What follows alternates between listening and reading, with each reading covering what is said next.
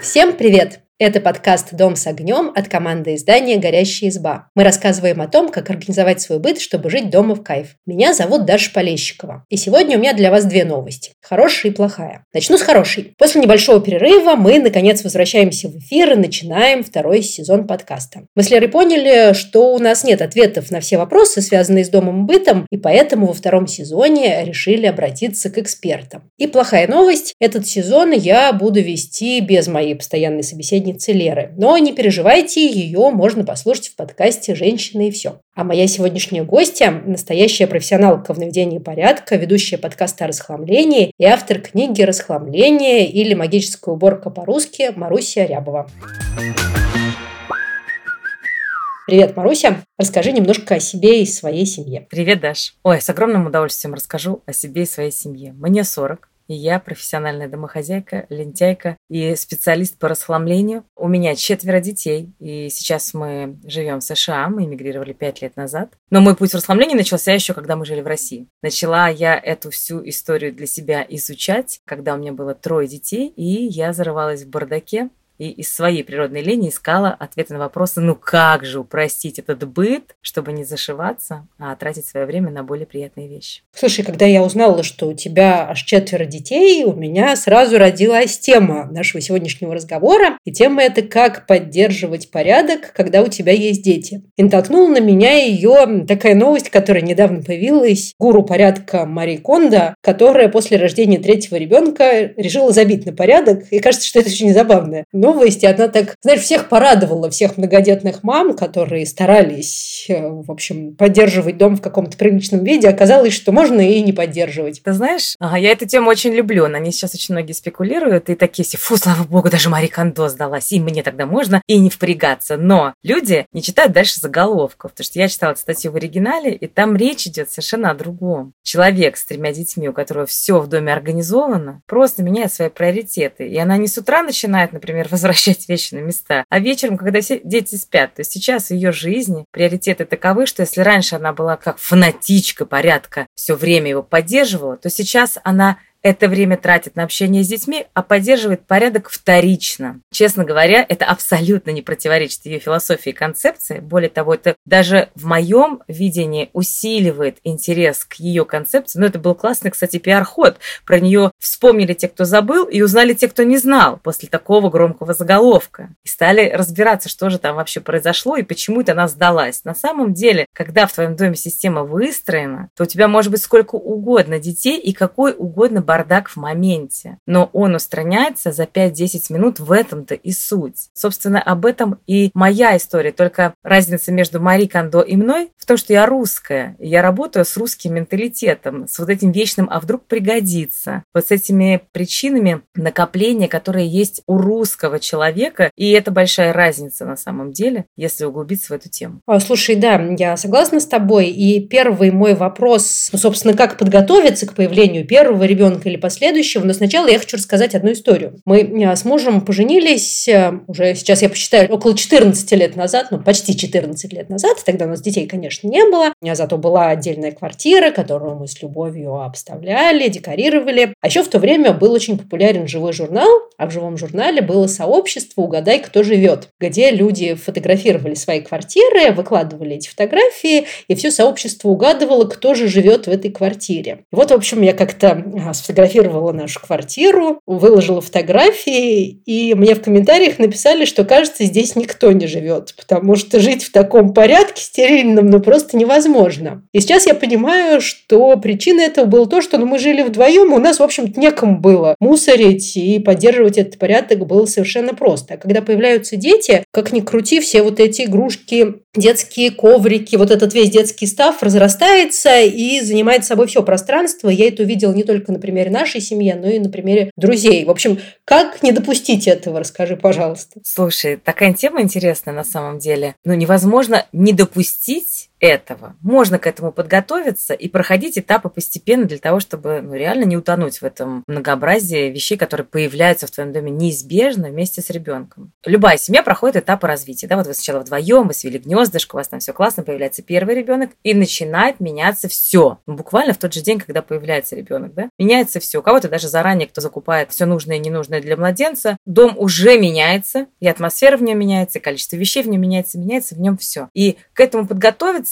и спрогнозировать, что из этого тебе пригодится, а что нет, невозможно. Но в процессе, когда ты уже все это домой притащил, ты можешь с этим разбираться. Вот, например, когда у меня когда у нас появился первый ребенок, у нас было куплено для нее вообще все, вплоть до устройства, которое называлось утилизатор подгузников. Чтобы ты понимал, моей дочке 16 в этом году, это было очень давно. И утилизатор подгузников это было что-то вау. И мне казалось, это так классно, это же подгузники дома не воняют. Они сразу такие в пакетик заворачиваются. Какой нужный гаджет. Ну, сейчас у меня четверо детей, и такой девайс был только у старшей дочки. В процессе было понятно, что можно легко без него обойтись, да. Но я к четвертому ребенку не могла бы прийти к этому умозаключению, не имея его в своем арсенале. К чему я это все? Когда ты покупаешь какие-то вещи для ребенка, ты в моменте, в принципе, их покупаешь для себя, чтобы где-то облегчить себе быт, где-то порадовать свой глаз, где-то сделать, чтобы тебе было приятно ухаживать за ребенком, легче и так далее. Ты покупаешь для себя. И когда у тебя ребенок уже подрастает, особенно к следующему ребенку, ты уже можешь на этот опыт опереться. А можно без этого обойтись вообще или нет? Но подготовиться и, например, договориться с собой, что я ничего лишнего не буду покупать для ребенка, невозможно. Да это и неинтересно, честно-то говоря. Другое дело, когда ты понимаешь, как выстраивается система организации хранения, как работает расхламление, то тебе очень просто с этим иметь дело, потому что твой дом не превращается в склад вещей для ребенка, не превращается в магазин для игрушек. У тебя есть система, и ты понимаешь, окей, здесь я ребенка переодеваю, здесь за ним ухаживаю, о, здесь у меня будет стоять корзинка, в которой будут стоять подгузники, салфеточки, палочки, ватные палочки и так далее. И вот в этом конкретном месте это будет находиться. И у тебя нет никакой тревоги, никакой суеты, когда надо какие-то там процедуры с ребенком произвести. То же самое с игрушками. По мере взросления ребенка количество игрушек в доме увеличивается, порой в геометрической прогрессии. Но как они вообще игрушки попадают в дом? Их покупают взрослые. Их покупают взрослые для своих детей, их дарят другие взрослые для детей друзей, родственники и так далее. То есть игрушки попадают в дом через взрослых. Иногда дети хотят какие-то игрушки, я не в магазине, хочу то, хочу это. То есть есть какой-то список игрушек, которые дети хотят. Но вот ко мне приходят люди в момент, когда количество игрушек в их доме несоизмеримо желанию ребенка с ними играть. То есть это реально там целые забитые стеллажи игрушками на все случаи жизни и на все возраста для одного ребенка, который, в принципе, может нормально так себе играть палочкой, камушком в любом возрасте. Но я думаю, что все, у кого есть дети, им знакома эта история, когда ты покупаешь классные игрушки,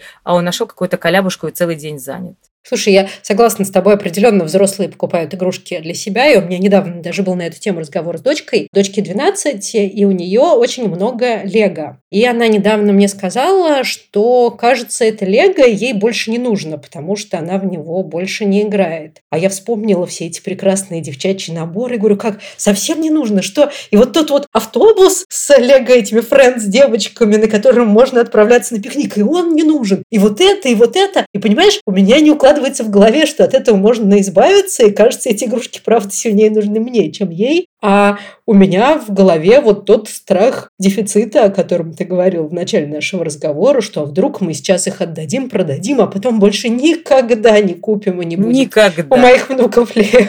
Нет, вообще нет, без шансов просто. Твои внуки останутся без лего. Я тебя так понимаю. И знаешь, в самом начале, когда я начала разбираться с игрушками, мне кажется, что, ну, во-первых, меня дети натолкнули на расслабление, и именно игрушки, потому что я просыпалась, у меня было ощущение, что я живу на складе магазина «Детский мир», потому что у меня круг, у меня трое детей, и кругом детские вещи. То есть, в принципе, это вот моя точка входа в расхламление. Да? Я начинала с игрушек. Мы свалили с детьми все игрушки в доме, какие есть. Это была куча выше моего роста. И мы начали сортировку. Я сказала, давайте договоримся так. Игрушек останется вот столько. И показала им стеллаж, в какой надо утрамбовать игрушки. Потому что у нас игрушки лежали во всех в четырех комнатах, на шкафах, под кроватями, за дверью, везде. В какой-то момент я поняла, что я так больше не могу, потому что это небезопасно ты даже до туалета не можешь дойти, не наступив на что-нибудь. Обязательно. И это был мой самый, наверное, сильный инсайт во время разбора игрушек, что часть из них мне так дороги, что я не готова с ними расстаться. Они спокойно складывают их в мешок, что, ну, как бы нам не надо. Что ты там из Диснейленда привезла? Вот из Макдональдса за 3 копейки. Вот это вот ценность. А вот это вот ерунда. И это было так трудно не навязывать детям свои вот эти вот какие-то дефицитные паттерны, да, ты знаешь, сколько это стоит вообще-то, или ты знаешь, мать-то очередь какой отстояла, знаешь, как будто бы это правда так, но это же не так. И это было такое возвращение меня в реальность, через разбор игрушек, что ну нет дефицита сейчас, ты в любой момент купишь ребенку все, что ты захочешь, все, что он захочет. И часть из этих игрушек реально удовлетворяли мои какие-то дырки там, я не знаю, мои, мои внутренние девочки эти игрушки были нужны. И, кстати, классное решение, я часто очень его даю своим клиентам, потому что в каждой семье есть такие игрушки. Сколько историй, когда железная дорога, купленная там для всего дома, а мальчик не играет, а папа расстроен, потому что он все детство о таком мечтал, но у него не было такого паровозика, да, и вот он у него сейчас есть, и он может наслаждаться, но сын не разделяет его страсть. Сын художник там или музыкант, не знаю, его не интересует железная железной дороги. И очень классная история в данном случае – это присвоить себе эти игрушки и отвалить от детей. Прям так сказать, окей, тебе не надо, а мне нравится, останется в нашем доме, потому что мне нравится. И тогда ребенок свободен, ему не нужно следить за этими игрушками, ему не нужно в них играть, ему не нужно их убирать. Но мама знает, и вот это здесь есть, потому что мне это нравится. Я хочу, чтобы это было в моем доме. У меня так, таким образом в нашем доме есть коллекция героев из мультика э, «История игрушек». Когда я их увидела в магазине, я просто была в восторге. Такой дом на колесах, набитый этими игрушками из истории игрушек. Я когда увидела, купила сразу. Дети поиграли пять минут, и все, потому что это не у них глаза загорелись, а у меня. Я сказала, окей, эти игрушки останутся в нашем доме, потому что мне они нравятся. И я их иногда, когда я убираюсь, например, в детской, я их ставлю там как-нибудь красиво на полочку, и это мне доставляет удовольствие. Но дети при этом свободны от них. Слушай, кажется, тут лего-автобус я оставлю для себя. Я чувствую, что у меня рука не поднимется с ним расстаться. Абсолютно. Слушай, вот расскажи, вы разобрали эту гору игрушек. А куда вы дели то, от чего решили избавиться? Из этой кучи получилось несколько. Первая, та, которая самая главная, и на чем нужно держать фокус внимания, это то, ради чего затеивается расхламление. Расхламление – это не про то, что нужно выбросить из твоей жизни, а это про то, что в ней должно остаться фокус внимания над самым ценным, что точно остается в твоей жизни, что для тебя имеет значение. И первая категория из этой кучи – это то, что с нами остается, то, что помещалось в эти стеллажи, о которых мы с детьми договорились. То есть я установила рамки, правила и границы, сказала, вот столько будет игрушек, но вы выбираете какие. Ну и они выбирали, я не всегда была согласна с их выбором, и самое сложное было не лезть в этот их выбор, дать им реально выбрать то, что нравится детям. Они отобрали игрушки, которые точно остаются. Дальше осталось гораздо больше часть, которым не было места в доме. И мы ее распределили. Какую-то часть отвезли на дачу к одной бабушке, какую-то часть на дачу к другой бабушке, потому что они туда приезжают, и им хочется играть там со своими игрушками. Какую-то часть мы отвезли в детский сад, потому что младший тогда ходил еще в детский сад, и он мог своими же игрушками играть в детском саду, там были все счастливы. Какая-то часть была непригодна к использованию, она просто отправилась в мусорный контейнер, и какую-то часть мы просто раздарили. И детям, кстати, вот очень часто мне все говорят, мой ничего не отдаст, моему нужно все.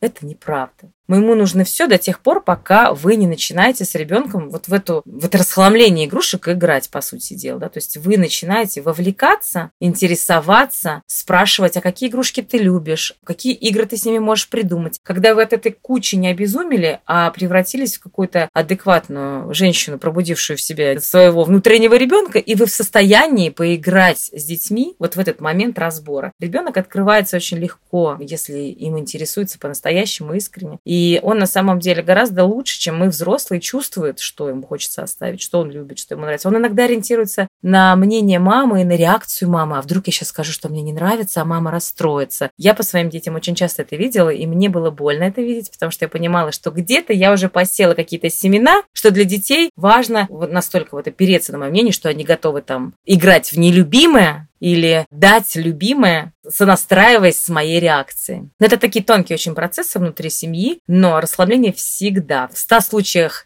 из 100 влияет на взаимоотношения в семье. Еще меня один вопрос появился. Игрушки игрушками, но есть же еще и всякие детские бесконечные поделки, рисунки и вот такие вещички, которые заполняют пространство. И с одной стороны, я понимаю, когда ребенок трепетно к этому всему относится, но он сидел целый час, лепил из пластилина вот это вот нечто из каштанов. И, но это жалко от этого избавиться. Он помнит, сколько труда в это вложил, но с другой стороны, если каждого каштанного человечка хранить, кажется, нам самим будет негде жить Как с этим быть? А давай я прям конкретно пройдусь по способам сохранения детских шедевров, чтобы у тебя, у твоих слушателей был какой-то хотя бы примерный план, что с этим сделать. Конечно же, наши дети творят много, и слава богу. И вот что же сделать? Как сделать так, чтобы не убить в ребенке творца, но вместе с этим и не задушить свое собственное пространство вот в этих вот шедеврах, часть из которых очень часто это просто черновики. Итак, если ваш ребенок рисует, то самое, самое лучшее, что вы можете сделать, это отбирать из его работ лучшие варианты и делать галерею. Классно, если в этой галерее можно менять экспозицию, и вы периодически обновляете эти шедевры. Старые отправляйте в архив. Архивировать очень просто. По файлам, имя ребенка, файл месяц или год. И вот в этот файлик все складываете. Все черновики, все, что там он нарисовал, все, что было раньше на выставке, а теперь ушло в архив. А вот таким образом архивируйте шедевры, которые имеют отношение к художественному творчеству. При этом виды галереи может быть разнообразные, там от рамок на стене до просто на лесках можно на, на прищепочке прикрепить э, рисунки, это тоже будет очень красиво. Поэтому можно уделить место в комнате, где живут дети, или где-то в коридоре, или просто вписать в интерьер. Если ваш ребенок творит какие-то поделки из каштанов, то тут тоже классно, если вы найдете место в доме, где вы эту экспозицию будете держать на показ. Для ребенка важно это признание его внутреннего творца. Он видит, что для родителей его каштановый человечек тоже важен, тоже прекрасный. Вот вы, значит, отобрали часть шедевров, которые вы можете выставить, делать экспозицию. Что же делать со всеми черновиками и со всеми копиями, скажем так? В современном прекрасном мире, где есть телефоны и различные соцсети, можно завести отдельный аккаунт, куда вы будете фотографировать и отправлять каждого каштанового человечка, его заготовку, последователей детей и так далее, сохраняя не только в своей собственной памяти, но и в памяти мировой сети путь вашего юного художника. Это не занимает места, это сохраняет память, и это дает удовлетворение ребенку, что его творение, оно не улетело в трубу, оно как-то осталось. И потом у вас будет просто фотогалерея в соцсети, где вы будете видеть, как ваш ребенок рос, как менялись его предпочтения в изобразительном искусстве и в разных видах творчества. Мне очень нравится вариант с фотокнигами, когда вы то же самое делаете только в материальном виде. Вы фотографируете его работы и оформляете фотокнигу за год. Лучшее, наверное, что можно подарить взрослому ребенку, это там, я не знаю, пять томов его творений, оформленных в фотокниге. Это и красиво, и очень тепло, и в этом очень много любви на самом деле. Я видела очень много интересных вариантов, как люди, взрослые, обходились с детским творчеством. В частности, я видела много раз, как, э, например, детские рисунки печатались на постельном белье, на одежде, как из этого создавалось что-то еще. Ты знаешь, я подписана на одну блогерку, которая делает себе татуировки с рисунками детей. У нее их трое, и, в общем, от каждого ребенка у нее есть вот такая авторская татуировка. И кажется, это очень мило, хотя, конечно, не для всех, скажем, вариант использования. Не для всех, но мне тоже кажется, что это мило. Я тоже знаю одну женщину, которая э, взяла рисунок своей дочки и сделала себе тату. Такой маленький динозаврик. Знаешь, но тоже не для всех, но это так трогательно. То есть, ну вот я смотрю на это и думаю, что мне кажется, что это прикольно. Да, это очень мило. А еще один момент с детьми так или иначе связанный – это вопрос одежды. Тут у меня, знаешь, личный интерес, потому что у меня есть личная проблема. У меня сын и дочь, и в этом смысле они стереотипны. Дочка очень любит наряжаться, и поскольку ей уже 12 лет, она в целом свою одежду сама содержит в каком-то удобном ей порядке, я туда не лезу. А сыну одежда, откровенно говоря, до фени. Он э, приходит из школы, вот так складывает ее комком, запихивает в шкаф, э, в лучшем случае, в худшем случае бросает на пол, на кресло в своей комнате куда-нибудь, и она там лежит до следующего использования. Его все устраивает. Не устраивает меня, потому что она же мнется, и получается, что либо он ходит мятый, либо мне нужно ее гладить и приводить в порядок. И я вот не знаю, что с этим делать, потому что, с одной стороны, понимаю, что проблема-то во мне, это я переживаю, что он в мятой рубашке, его все устраивает, а с другой стороны, ну как, вот такая вот неправильная я мать, сын ходит не Что ж я за мать-то такая? Именно, да-да-да. Я понимаю прекрасно, о чем речь. По поводу одежды, у меня есть выпуск подкаста, который прям так и называется «Что делать э, с детской одеждой, передавать ли ее по наследству и так далее». Это если мы говорим про количество одежды. А что касается твоего вопроса, что делать с одеждой сына, которая валяется на полу, я бы э, поговорила с сыном в первую очередь и сказала бы, слушай, тут такое дело. Вот для меня это чертовски важно. Я понимаю, что ты кидаешь на пол не потому, что ты ленивый, а потому что тебе неудобно, может быть, шкаф складывать. Давай придумаем, как мы можем это исправить. Может быть, поставите туда стул, и он на стул будет вешать, она не будет мяться. Может быть, купите специальный рейл, такие есть рейлы для одежды. Вот раньше, когда существовал Икей в России, вообще с этим не было вопросов. Вопросов сейчас, ну, можно погуглить и найти варианты рейлов для одежды для таких людей, кому трудно возвращать шкаф, не хочется возвращать шкаф или еще какие-то причины. Найти какой-то способ, где вы с ним состыкуетесь где ему не надо будет экстра усилий прикладывать для того, чтобы шкаф вернуть, а тебе не нужно будет потом гладить. И еще тут такой момент. Э, на самом деле дети легко очень возвращают вещи на места, если им удобно. Может быть, что-то не так со шкафом, тоже это обсудите. Может быть, слишком высоко, может быть, ему не нравится складывать, может быть, он хочет развешивать и так далее. То есть там могут быть какие-то нюансы, которые вообще не стоят денег, а стоят там перевесить штангу условно, да, или вместо полок сделать комод, чтобы это было все время закрыто, убрано, и его это тоже как-то устраивало. То есть здесь можно поиграть с организацией хранения, именно с такими бытовыми его привычками. Где-то что-то ему просто неудобно. Узнать у него, что именно и как это можно исправить. Слушай, это хороший совет, я обязательно спрошу у сына, потому что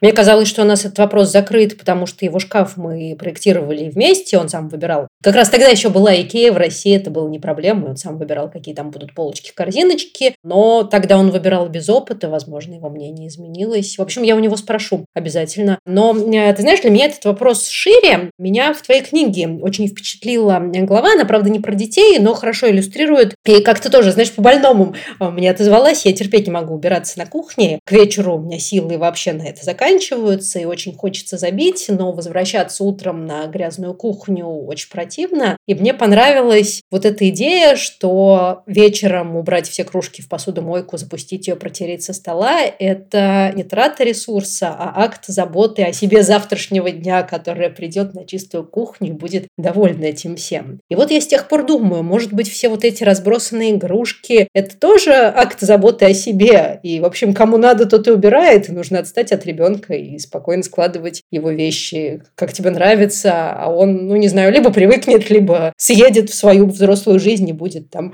как-то сам разбираться с этими вещами. Что ты об этом думаешь? Слушай, однозначно это акт заботы о себе, Сто процентов. Это акт заботы о своем собственном доме. Сохранять свой дом в порядке, который тебе комфортен, это проявление любви. Если ты этого не делаешь, то кто будет это делать, да? Ну, то есть даже наемная уборщица никогда не сделает в доме атмосферу, в которой хочется жить, любить, растить детей. Она может навести порядок, но ты потом будешь искать, куда она там что убрала, и через пять минут от этого не будет никакого следа. Поэтому я все время топлю за то, что когда вы сами этим занимаетесь в своем собственном доме, вы создаете сами для себя такую экосистему, в которой вам классно. И здесь дело даже не в том, кто должен убирать игрушки или мыть посуду. Здесь дело в самой сути. Нужно между собой договориться, сказать, слушайте, это место, где мы с вами живем. И нам нужно как-то сделать так, чтобы здесь всем было классно. Если вернуться к началу нашего с тобой разговора, что Мари Кондо сдалась после трех детей, она не хочет убиваться на уборке. Вот здесь для меня в первую очередь важно, как матери четверых детей, снять важность какой-то стерильности. Успокойтесь, не надо доводить до идеального совершенства, как будто бы вы живете в рекламе интерьерного салона. Ну вы же не живете так. Сделайте просто, чтобы вам было удобно. Чтобы убираться было просто, чтобы вы не тратили на это выходной, а чтобы вы тратили 10 минут в день и утром просыпались и начинали жить. Вот я живу в большом доме двухэтажном. У нас там сколько, 6 или 7 комнат, и наша уборка – это ежедневная рутина. 10-15 минут вечером мы просыпаемся и начинаем жить. В течение дня, если вы ко мне придете, я часто, кстати, эту историю себя показывала, приходил ко мне Сережка, поиграли мы немножко, потому что двухлетний ребенок вынимает отовсюду все. Но суть системы в том, что я знаю, что куда убрать очень быстро, и все в доме знают. И я не делаю это одна. Мы делаем это все вместе. Я зацеплюсь про эту фразу про все вместе, потому что, в общем, мы тоже живем в довольно большой квартире, которую, ну, не то чтобы сложно, но нужно усилия, чтобы поддерживать в порядке. Конечно, усилия нужны всегда, да. И мы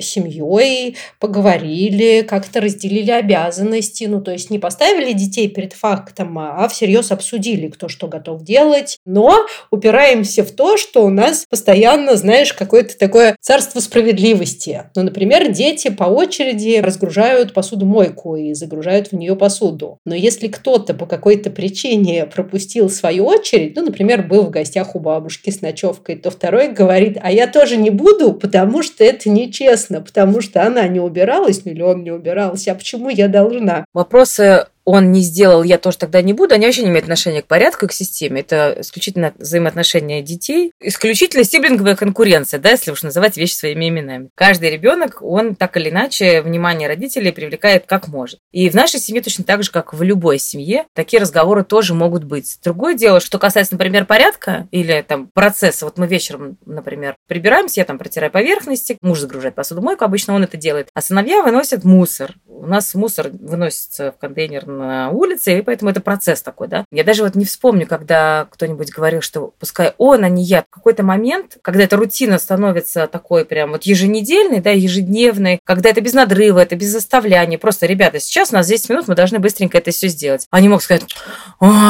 вот с таким лицом это сделать. Но они все равно это сделают. А что касается игрушек, у нас, например, младшая дочь, она, конечно же, двухлетний ребенок раскидывает все, не только игрушки, она лезет во все ящики, как положено, кастрюли достают, там, ну все. И периодически вечером, например, я говорю, ребят, давайте быстренько соберем игрушки, и э, младший сыновей говорит, вообще я не разбрасывала, я не буду за ней убирать. Он мне говорит, я говорю, тебе не надо за ней убирать, я прошу тебя мне помочь, я буду убирать, я прошу тебя помочь мне, если ты можешь. Он может мне отказать, и я с этим буду окей. Если у меня достаточно сил, я сама это сделаю. Но чаще всего у нас нет такого, что дети между собой это как-то выясняют, да. Они все как-то соединены со мной в этом вопросе. Это общее дело, у каждого есть какая-то своя часть, и они понимают, что они часть семьи, есть какая-то домашняя рутина, и все в нее вовлечены так или иначе. Но это же не случилось одномоментно в моей семье. Такого не было, и я это выстраивала довольно долго. То есть это на протяжении последних вот шести лет я этим занимаюсь, да. То есть то, как сейчас, выстраивалось постепенно и пришло к тому, что сейчас вопросов у нас таких нет. И в моменте каждый раз, когда что-то такое возникало, когда дети начинали, там, пускай он, а не я, или еще что-то, всегда мы искали причину, с чем это связано. Вообще это обычно не связано с вещами. Это обычно связано с какими-то их внутренними конфликтами, с отношениями, а не с вещами. Надо иметь в виду, что при распределении обязанностей мы, в принципе, учитывали и возраст, естественно, детей, да, потому что невозможно там на шестилетнего навесить выгруз мусора или загрузку посудомоечной машине. То есть у каждого ребенка по возрасту и по силам и, скажем так, по предпочтениям есть какие-то домашние дела. Но при этом я легко разгружаю себя в ведении быта, знаю, что я могу легко поручить им там разгрузить чистую посуду, разгрузить сушильную машинку, там подобрать игрушки или еще что-то, или, или разнести вещи после стирки, когда я их разобрала по людям, они их сами разносят, сами раскладывают в свои шкафы, я нисколько не трачу на это время. Надо сказать, что я не трачу время нисколько на поддержание порядка в их комнатах. И там у них порядок такой, как они себя завели, но я потратила немало времени для того, чтобы организовать их комнаты так, как им удобно. То есть я один раз это сделала, да, сделала им комнаты, как они хотели, и дальше они уже сами о них заботятся. И, кстати, им это нравится. Даже вот у меня старшая дочка, она все время снимает какие-нибудь тиктоки, как она вот там приводит комнату в порядок. То есть она заботится о своей комнате сама, потому что комната соответствует ее картинкам в Pinterest. Как она хотела, так она и получила. Слушай, а если комната у детей не соответствует твоим представлениям о прекрасном, ну, о порядке в смысле, ты туда не идешь? Нет, у меня нет в этом смысле синдрома спасателя, я их не спасаю от бардака. То есть моим представлениям прекрасного это может не соответствовать, но моя задача не тратить нисколько на это времени. Если им окей, то значит это окей. У меня, например, в моих шкафах везде, во всех ящиках хранятся вещи вертикально. Я обожаю вертикальное складывание, я просто фанатка складывать этими рулончиками. Для меня это просто постоянство порядка. То есть, когда у тебя сложно вертикально, ты открываешь ящик в любом комоде, ты сразу видишь, что у тебя есть. Ты берешь вещь, а порядок не нарушается. Для меня в этом столько столько эстетики, любви и красоты, просто обожаю. Но мои дети не поддерживают это. Им не нравится складывать вертикально. У меня у дочки сложно все стопочками. Я ее не трогаю. Окей, если тебе удобно стопочками, складывай стопочками. Главное, складывай ты, а не я. Все, мы обе свободны. Слушай, я тут на стороне твоей дочки, я тоже сколько раз пыталась, так и не смогла освоить это вертикальное складывание. Оно меня раздражает. А я обожаю. Я могу делать это стоя, с закрытыми глазами. Любую вещь могу сложить вертикально. И это для меня так красиво. Я собираю чемоданы этим способом. И мы один чемодан умудряемся упаковаться в шестером. Слушай, а для чемодана это вообще, наверное, очень удобно. Ты же открываешь это чемодан, просто находка. сразу видишь. Да, это у тебя просто комод на колесиках. Это круто, возьму на заметку. Никогда не приходило в голову, что можно в чемодан тоже все упаковать вертикально. Ну, наверное, последний на сегодня вопрос. У меня есть младшая двоюродная сестра. Точнее, младшая двоюродная сестра есть у мужа, ну, семья у нас одна. И поэтому свекровь много вещей хранила для ее будущих детей. И вот, наконец-то, недавно у нее родилась дочка. И кажется, у этой маленькой девочки есть все, начиная с погремушек, заканчивая велосипедом подростковым, потому что вот большая семья все хранила и откладывала для этой маленькой девочки. Но проблема в том, что этой молодой семье, кажется, не нужны все эти вещи. Они живут в небольшой квартире и не готовы принять то, что для них собиралось годами. И какая-то, знаешь, такая дурацкая ситуация, несовпадение вот менталитетов старшего и младшего поколения. А вопрос мой, иногда вот вещи, которые отдаешь, действительно радуют людей, нужны нужны, а иногда для них становятся обузой. Как не делать свой бардак чужой обузой? Боже мой, какой прекрасный вопрос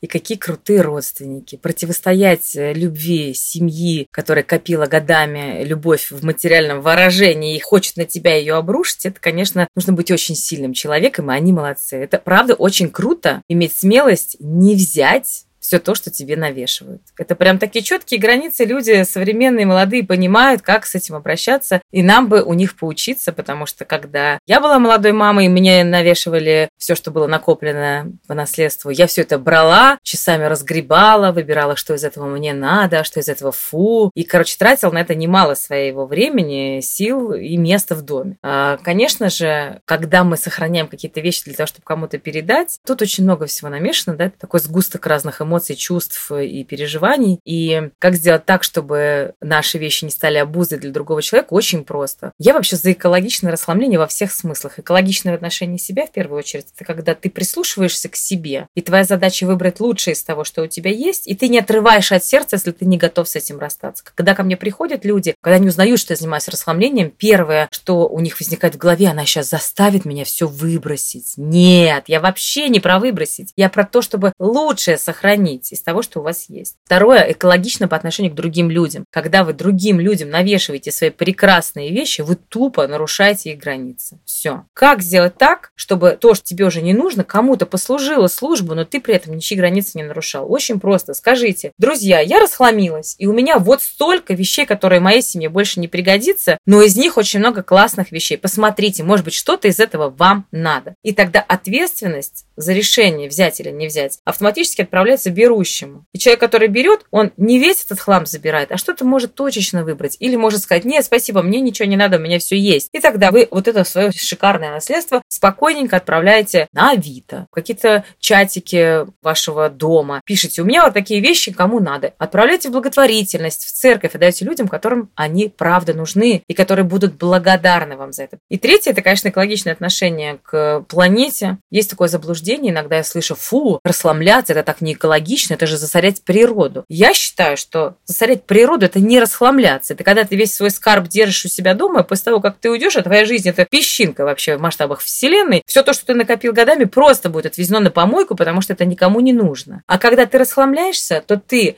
те вещи, которые тебе уже не нужны, отдаешь кому-то, кто еще может ими воспользоваться. Они еще несколько циклов жизни, возможно, проживут после тебя, если ты это делаешь сам. Если ты это отдаешь, продаешь, передаешь, отправляешь в благотворительность, отправляешь на переработку, ты сам справляешься с тем потоком вещей, которые на тебя обрушиваются в твоей жизни, и ты дальше экологично распределяешь так, чтобы это не ушло на помойку после твоей смерти. Да, я согласна с тобой. И еще, мне кажется, еще один момент есть. Один раз расхламившись, потом уже думаешь, прежде чем что-то купить и принести к себе в дом. Абсолютно так. И не зарастаешь лишними вещами, потому что уже помнишь тот опыт, сколько времени потребовалось, сколько сил потребовалось на то, чтобы все это э, разобрать. Знаешь, спасибо за сегодняшний разговор. Это был очень полезный для меня, надеюсь, и для наших слушателей выпуск. Я абсолютно точно возьму себе на заметку идею упаковывать чемодан способом вертикального хранения. Мне прям даже жалко, что эта идея не приходила ко мне раньше в голову. И еще разрешу оставить дочки на лего, ну не все, а хотя бы, что мне очень нравится для себя, потому что я когда это услышала, у меня прям от сердца сердце отлегло. Думаю, а что так можно было? Вот это моя работа, знаешь, чтобы человек, который там где-то дома о чем-то переживает, чтобы он просто понял, какие есть варианты, и произошел вот этот коннект. Господи, а что так можно было? Мне прям отлегло. Вот это вот самый главный результат моей работы на самом деле. Я трансформирую быт в уход за своим жилищем. Дело, которое в конечном итоге наполняет как акт любви к своему дому, к своей семье, к себе самому. Кажется, сегодня у нас все получилось. Друзья, слушайте нас на всех платформах, оставляйте комментарии и ставьте лайки. Всем пока. Пока.